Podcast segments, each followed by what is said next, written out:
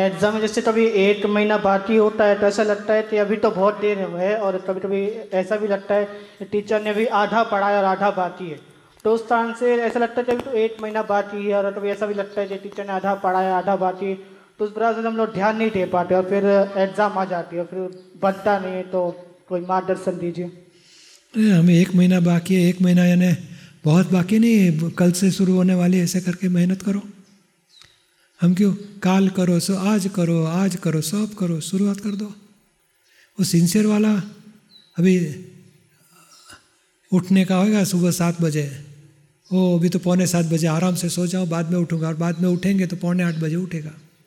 तो पौने सात बजे उठ गया तो उठो। दस मिनट भगवान का नाम लगे, सात बजे तो उठना ही था। तो कभी ना कभी उठना ही है तो फिर अभी उठ जाओ। अभी उठना है तो फिर जब पाँच मिनट जल्दी उठ गए तो जल्दी उठ जाओ हरकत क्या है? तो सॉल्व करो। ये बुद्धि तो आरा आलस कराएगी आराम कराएगी और टाइम बिगाड़ देगी और एक महीना बाकी तो एक महीना कोई ज़्यादा देर नहीं है। और थोड़ी थोड़ी लगता मैं अभी तो एक महीना है हो जाएगा हो जाएगा। बोलते टीचर ने आधा पढ़ा है तो बाकी का आधा पूरा करो गाइड से क्लासेस से। अच्छी तरह हमारा सिलेबस पूरा करो। और परीक्षा का टीचर तो आधा पढ़ाए ना पढ़ाए मगर उसको क्या फ़र्क पड़ेगा? परीक्षा में हम ना पास होएँगे। हमें तो पूरा करना ही पड़ेगा।